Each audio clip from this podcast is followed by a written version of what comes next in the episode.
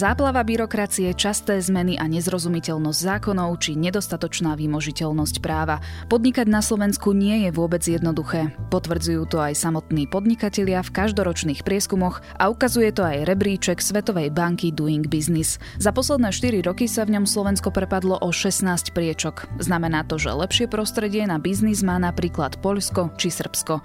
Chuť podnikať však Slovákov neopúšťa a viaceré firmy sa dokážu presadiť aj na svetovej úrovni. O nedostatkoch a výzvach nášho podnikateľského prostredia sa budem rozprávať s Matejom Bošňákom, vedúcim partnerom é ypsilon na Slovensku, a Šimonom Šickom, riaditeľom a spolumajiteľom Pixel Federation. Počúvate špeciálne vydanie Dobrého rána s Janou Mačkovou.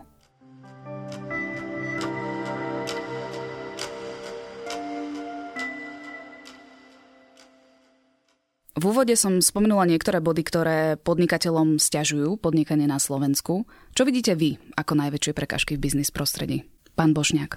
Áno, máme tu množstvo všelijakých prekážok, čo mňa najviac trápi, aj čo počúvam v tom podnikateľskom prostredí, sú príčasté zmeny, ktoré nie sú s tými podnikateľmi, s korporáciami diskutované dopredu, takže na tie zmeny nie sú pripravení. Pán Šicko? Keď Matej povedal vec so zmenami, a s tým ja samozrejme súhlasím, a ja by som možno povedal taký problém, ktorý není možno na prvý pohľad taký vypuklý, ale myslím si, že na konci sa ukáže ako strategicko rozhodujúci v tom nedostatok kvalitných ľudí, a to ako keby spojené so systémom vzdelávania. Čiže to je taký nejaký long run ako keby problém. Vy ste začali podnikať už v roku dvetisícsedem, ak sa nemýlim. Aké to bolo pre vás v tých začiatkoch? Dokázali ste sa vyznať v záplave povinností, regulácií a zákonov? Veľmi veľa podnikateľov, ktorých aj poznám, začínajú kvôli tomu, že majú enormnú dávku naivity, a musím povedať, že tým pádom to platí aj na mňa a na nás. Čiže áno, my sme mali nejakú romantickú predstavu o tom, čo podnikanie je, čo by sme chceli robiť, a musím povedať, že sme sa potom ako keby stretli a narazili na tú realitu postupne. V tom dvetisícsedem, čo sa týka šťastia aj legislatívy, lebo niektoré veci a niektoré zmeny sú už lepšie a jednoduchšie, tak to pre nás bola taká ako veľmi ťažké, ťažké obdobie ako keby vytriezvenia a orientovania sa vlastne čo všetko, a my dokonca aj tým predmetom podnikania a sme si veľa vecí napríklad museli vysvetľovať s daňovým úradom, ktorý v rámci toho, čo my robíme, také nejaké tej online herného priemyslu, častokrát nerozumel, čiže okrem týchto vecí tam boli aj takéto veci, ktoré proste sme sa aj my učili počas tej cesty. Spomenuli ste, že počas tých rokov vášho podnikania sa už aj viaceré veci zmenili. Vedeli by ste aj pomenovať, a že či je to podnikateľské prostredie dnes oproti tým trinásť štrnásť rokom dozadu lepšie? Musím povedať, že veľa vecí sa zmenilo k lepšiemu. Napríklad taká nejaká tá kultúra investorov, angel investorov a vlastne všetkých vé cé fundov. To znamená, že ja si myslím, že teraz je lepšie sa, alebo ľahšie sa dostane firma k nejakým štandardným peniazom ako v dvetisícsedem. To je jedna vec. A druhá vec je potom napríklad zamestnanecká akciovka alebo akciovka samotná, ktorú teraz viete založiť rýchlejšie. Nepotrebujete taký kapitál na to, myslím, že to je jedno euro. A to sú také drobnosti, ale, ale nakoniec je to lepšie. Ale tým, čo chcem povedať, že mohlo by to byť ďaleko, ďaleko, ďaleko lepšie a máme čo robiť. Pán Bošňák, podľa vás, ako sa zmenilo podnikateľské prostredie na Slovensku za posledných pätnásť rokov? Ja si myslím, že ten pokrok sa nedá zastaviť, takže dnes sa samozrejme výrazne ľahšie založí spoločnosť, existuje nejaká tá elektronická komunikácia, ale to nie je dôležité, lebo prešlo samozrejme pätnásť rokov, sme v úplne inej dobe technologicky. Ako naši ruskí priatelia hovoria, vsiopa znajca v sravneniu, takže tak ako aj Šimon spomenul, základná otázka je, že kde sme mohli byť. Kde sme mohli byť, keby sme zjednodušili zamestnávanie cudzincov trebárs a nerobili problémy aj národom, ktoré nepokladáme za nejaké kritické alebo problémové, kde by sme mohli byť, keby sme nevymýšľali kraviny, nech mi kapitán Danko prepáči, vo forme rekreačných poukazov, čo ono to vyzerá ako fajn nápad, podporí to cestovný ruch, ale v tých firmách to strašne nabúralo systém toho odmeňovania, je to administratíva, no už sa tešíme na športové ktoré, poukazy, ktoré hádam. Tie sú zatiaľ nepovinné. Oni sú už účinné, ale sú nepovinné. Vyzerá to, že ani povinné už nikdy nebudú, chvála Bohu. A to je o tých zmenách a komplikáciách, ktoré sa dejú. Ako nepružný zákonník práce, ja chápem, že musí existovať nejaká ochrana tých zamestnancov, ale v konečnom dôsledku to aj im sťažuje život, že nemôžu prechádzať podľa potrieb trhu z jedného zamestnania do druhého, a potom je tu ešte vzdelávanie. Takže áno, podnikateľské prostredie sa vyvinulo, vyvinulo sa celkom dobre, keď porovnáme Slovensko so Slovenskom spred tých pätnásť rokov, ale keď porovnáme tie možnosti, kde sme mohli byť a kde sme, tak sme pozadu. Byrokracia, to je asi to slovo, ktoré je najčastejšie sklonované medzi slovenskými podnikateľmi, a ja tu mám jednu infografiku zo Združenia podnikateľov Slovenska, ktorej zrátali, koľko regulácií pribudlo a koľko sa odstránilo za obdobie rokov dvetisícdvanásť a dvetisícdevätnásť. Nových regulácií bolo takmer tisícsedemsto, pričom opatrení, ktoré mali podnikateľskému prostrediu pomôcť v rámci tých antibyrokratických balíčkov, bolo ani nie sto. To je naozaj obrovský nepomer. Samozrejme, že to tak je, ako chvála Bohu, existuje už inventúra týchto nešťastných opatrení a je v princípe relatívne jednoduché mnoho týchto opatrení zrušiť, a bolo by dobre, keby tá politická špička akceptovala ten koncept, o ktorom hovoria podnikatelia, že za každú novú reguláciu sa dve existujúce zrušia a dospeli by sme k nejakému takému normálnemu balansu. Ja som teraz nedávno zažil to len akože na ilustráciu tej absurdity. Potrebovali sme zmeniť predmet podnikania. Ja som musel vyplňovať dotazník napriek tomu, že som jasne identifikovateľný cez svoje rodné číslo. Ja som musel vypís- vypisovať dotazník, kde som musel spomenúť ešte aj e, moju nebohú mamu a jej priezvisko pred vydajom, čo mi príde ako... Neviem, aký vplyv to má na to, v čom podniká é vé, ale keď to má nejaký vplyv, tak ako ja to. Aktuálne máme po voľbách a formuje sa nám nová vláda.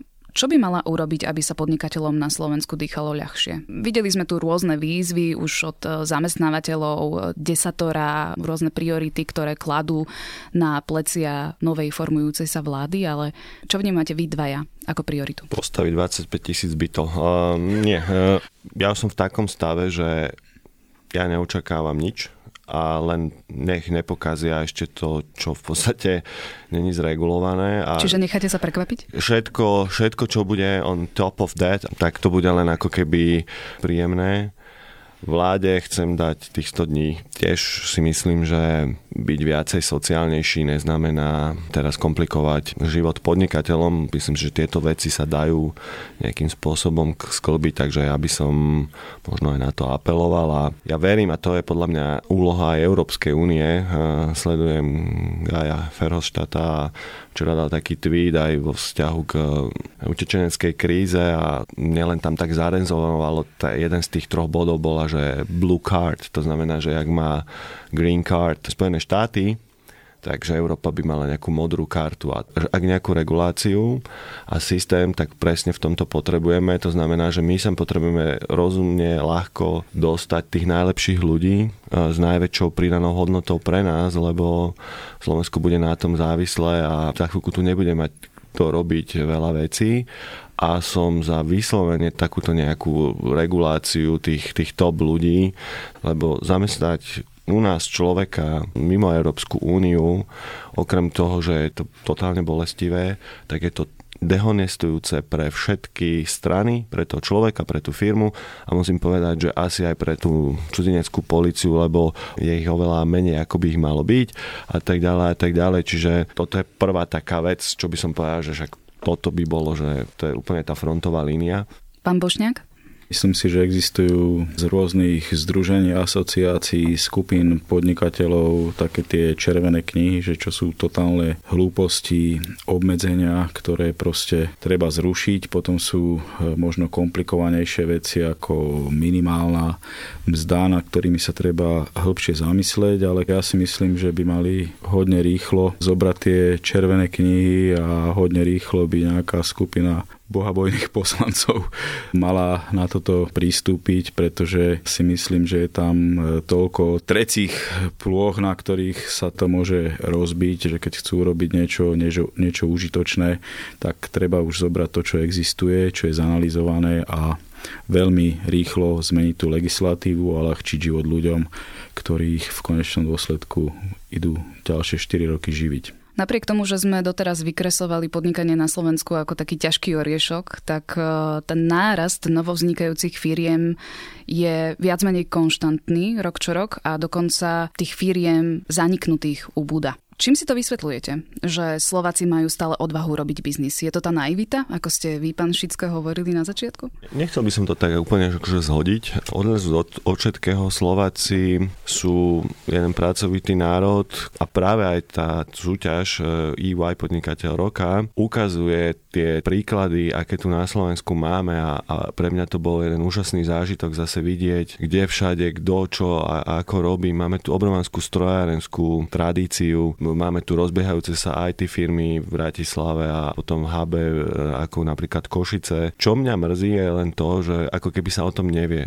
Ja to vnímam tak, že je to taký malý zázrak, že ľuďom sa tu stále chce podnikať, ale podľa mňa to súvisí s tým nejakým nastavením, aký, aký v sebe nosíme. A napríklad ja som ako keby tá hodnota, ktorú mi priniesol november, okrem teda slobody, boli aj príležitosti a ja som sa snažil ich ako keby využiť alebo využívať a myslím, že takto funguje veľmi veľa ľudí, že vidia príležitosť a nájdu a idú si tvrdo po nej a naozaj musím povedať, že z tohto ročníka tam boli úžasné príklady ako keby podnikania, možno sa k tomu ešte dostaneme, takže ktoré by mohli aj odpovedať šťastí na vašu otázku, že prečo vlastne sa ľuďom chce podnikať. Tak vždy sa nájde významná skupina ľudí, ktorí sa proste budú takýmto spôsobom realizovať. Je to o slobode, o kreativite, o plnení si svojich snov, takže pokiaľ nie je v krajine nejaký reštriktívny režim, už teda zabudneme na všetky tie prekážky, ktoré existujú, lebo ľudia sa do toho pustia bez ohľadu na to, koľko tých prekážok je. Takže ja to pokladám za prirodzené, nemyslím si, že sa nejak líšia Slováci od Čechov, Chorvátov. Proste je to v ľudskej, v ľudskej dé en á, chvála Bohu, zatiaľ. Ja by som k tomu ešte dodal takú absurditu, že čo mne akože príde. Ja som včera sedel vedľa, myslím, že šéfa bé en vé, Olivera Rademachera a on sa ma pýta, že prečo všetci tak rozprávajú o tom, že treba očistiť to slovičko podnikanie, podnikateľ. On tomu absolútne nerozumel a ja som mu vysvetlil, že aký negatívny naratív je tu naspojený s týmto slovičkom, kde z deväťdesiatych rokov a kontraverzný podnikateľ, kurník šopa. Kontraverzný podnikateľ, však to je zločinec. Neničme to slovičko podnikateľ a našou úlohou aj ľudí, čo sa živia podnikaním poctivo, je ako keby toto čo, slovičko od, očistiť od tejto špiny. Že to je ešte zaujímavé pre mňa, že to slovičko podnikateľ v niektorých regiónoch ešte podľa mňa, že nadávka. A s týmto musíme tiež robiť a paradoxne stále sú ľudia, ktorí ako keby chcú ísť touto cestou, takže to je úžasné. A keď sa nám toto podarí zmeniť, tak to môže mať efekt také nejaké snehové nabalovacie sa gúľa, že sa to ešte lepšie udeje. No. Ono sa zdá, že tá mienka voči podnikateľom z verejnosti už je priaznivejšia. Dosvedčuje to vlastne aj prieskum opäť Združenia podnikateľov Slovenska z minulého roka, kedy dve tretiny Slovákov povedalo, že vníma podnikateľa v pozitívnom kontexte, čiže je to na dobrej ceste, zdá sa. To je už, úžasná správa, som nevedel. Poďme k tej súťaži é vaj Podnikateľ Roka. V útorok ste mali už štrnásty ročník vyhlasovania tejto súťaže. Aké sú hlavné kritériá pri výbere víťazov? Lebo snažíte sa zviditeľňovať tých najúspešnejších alebo najlepších podnikateľov na Slovensku. Možno treba na začiatku spomenúť, že to je celosvetová súťaž, ktorú naša firma organizuje. Tým pádom je veľmi ťažko zjednotiť nejaké kvantitatívne kritériá, takže tá súťaž je do veľkej miery založená na kritériách kvalitatívnych a tam ide hlavne o tú čestnosť v podnikaní, nejaký ten komunálny alebo celoštátny, prípadne cezhraničný dosah, inovatívnosť, osobnosť toho podnikateľa. Samozrejme určitú váhu majú aj tie kvantitatívne ukazovatele, ale nie úplne zásadnú, pretože krajina ako Slovensko ťažko môže zápasiť s väčšími krajinami. Pre mňa osobne je to hlavne o vytrvalosti tých podnikateľov a to treba učiť aj, aj mladšiu generáciu, že ten úspech s najväčšou pravdepodobnosťou nepríde po rýchlom naprogramovaní nejakej apky, akože niekomu možno tá motika vystrelí, ale v drvej väčšine prípadov je to práca cez jednu dve dekády, čo nakoniec asi môže potvrdiť aj Šimon, že to nie je také jednoduché a neprichádza to zo dňa na deň. Kto o víťazoch rozhoduje? Viem, že teda je to porota, zložená z viacerých členov a tentokrát, tento rok ste boli členom aj vy, pán Šicko, takže kto sú tí ľudia? Ja by som to ešte dodal k Matejovi, že pre mňa ten tiež taký faktor tej súťaže, ktorý vnímam ja veľmi pozitívne, je ten moment, kedy vlastne é ypsilon nezasahuje do práce poroty.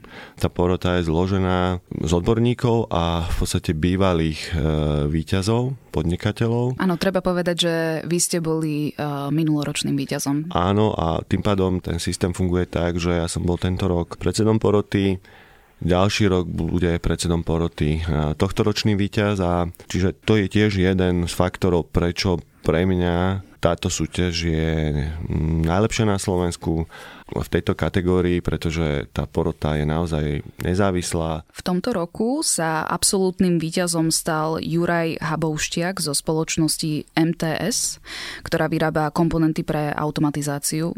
Čo vás presvedčilo o jeho nominácii?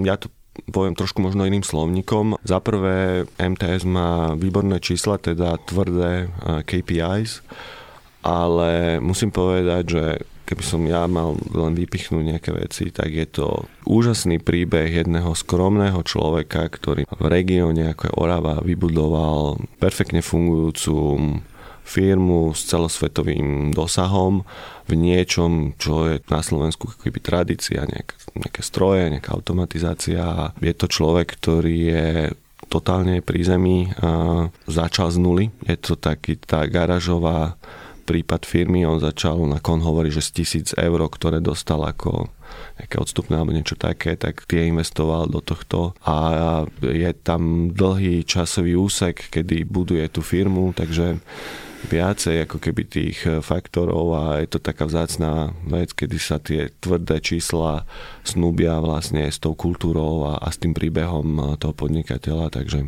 Čiže znie to ako skvelý slovenský success story. Áno.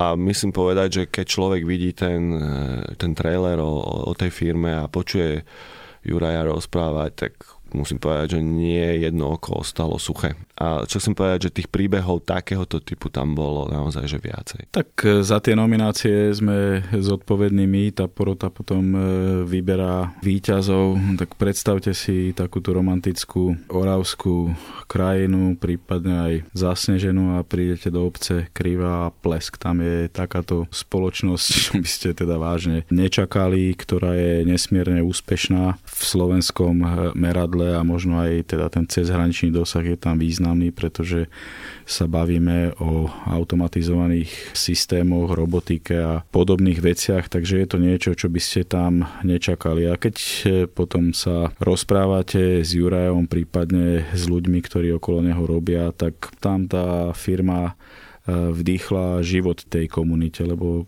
obec Kryva, keď si to vygooglite, je relatívne malá obec, mnoho ľudí tam našlo svoje uplatnenie, takže keď zoberete ten vplyv na celé to okolie, tak je neuveriteľný, a pri zachovaní tých základných ľudských hodnôt a tej, a tej skromnosti ten príbeh fakt je hodne, hodne korenistý, hodne zábavný. Je to celoživotný príbeh, ako začal, ako sa firma rozvíjala, kam sa, kam sa dostali a ako dnes fungujú. A je to jeden veľký ľudský príbeh. V súťaži sú ale aj ďalšie dve kategórie ešte, a to é ypsilon Technologický podnikateľ roka a ďalej Začínajúci podnikateľ. Kto uspel v týchto kategóriách? Technologický podnikateľ roka tento rok získala firma Vacuum Labs. Musím povedať, že tam tiež za tým je ako keby silný príbeh nejakého podnikateľského ducha.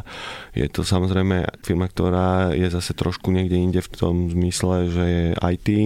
V podstate chalani a dievčatá z tejto firmy robia v podstate na kľúč, nazvime to online banky, a majú v tom extrémne skúsenosti, čím ako keby znižujú nejakú náročnosť finančnú vzniku takýchto inštitúcií. Tiež Mateja Vtačníka vnímam ako človeka, ktorý je hlavou aj dušou podnikateľa, ide si svoju cestu a tiež je tam ten kultúrny aspekt toho, akým spôsobom u nich vo firme funguje kultúra a ako sa správa k svojim kolegom a spoluzakladateľom. Čiže tiež za tým, okrem teda toho nejakého know-how a toho, čo robia, ako robia, tak je tam ten príbeh. A ten začínajúci podnikateľ roka získala firma Bilenka. Ja to poviem tak, tak slangovo, že mne odpalilo dekel, keď som čítal ten príbeh, a to je proste totálna inšpirácia. Bývalá vrcholová športovkyňa, paraolympiačnička, a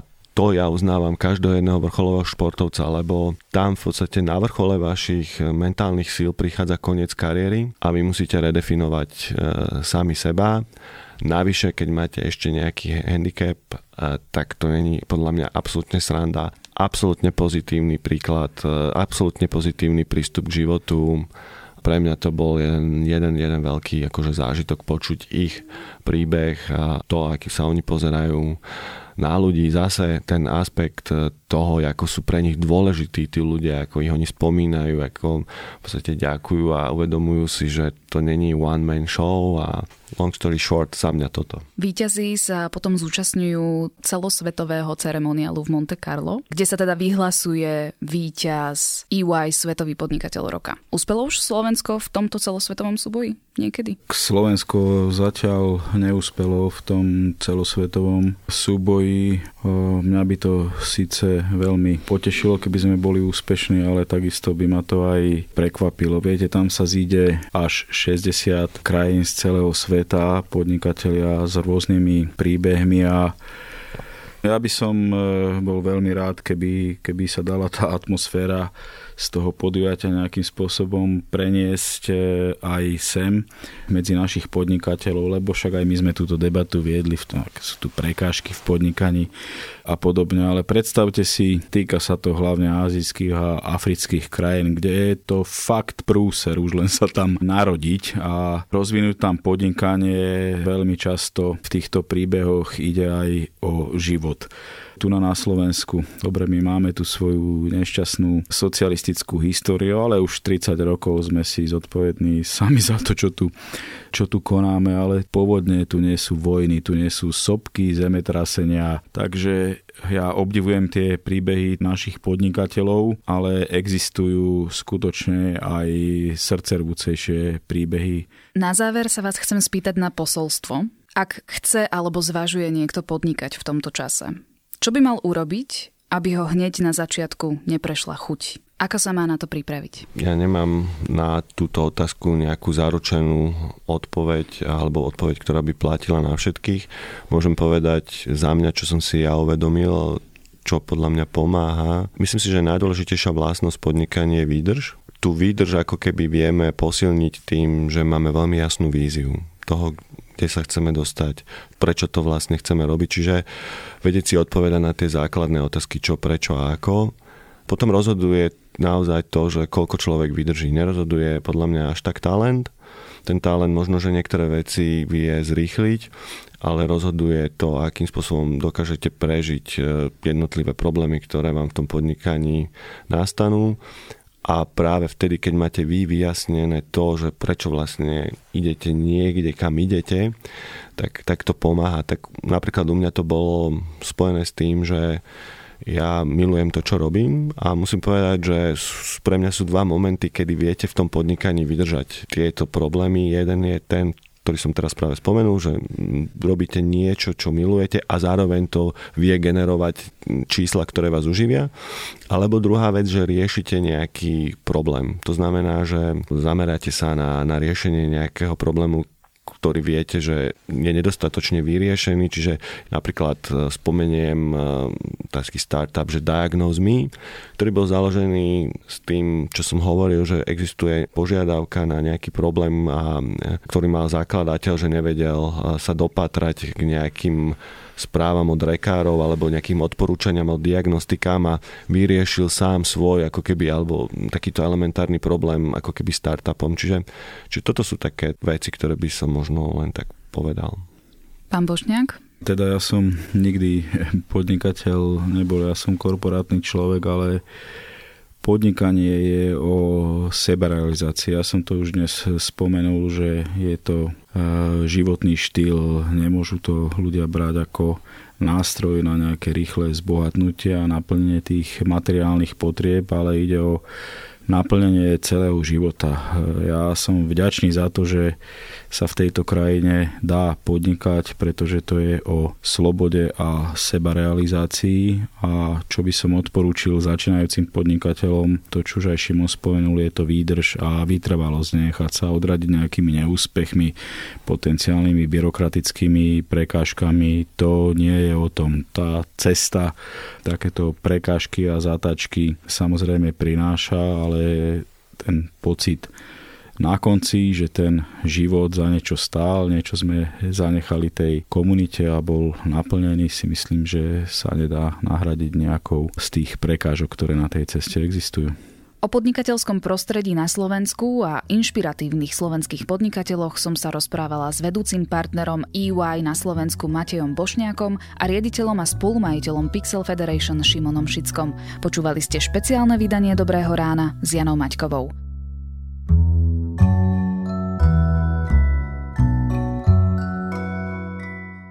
Dobré ráno nájdete každé ráno v pracovný deň na titulke zet em e bodka es ká, vo svojich mobilných podcastových aplikáciách, domácich hlasových asistentoch a na streamovacích službách Spotify, Apple Podcasty a Google Podcasty. Ak máte pripomienku alebo sa nás chcete niečo opýtať, píšte na podcasty zavináč zet em e bodka es ká alebo sa prihláste do podcastového klubu denníka zet em e na Facebooku.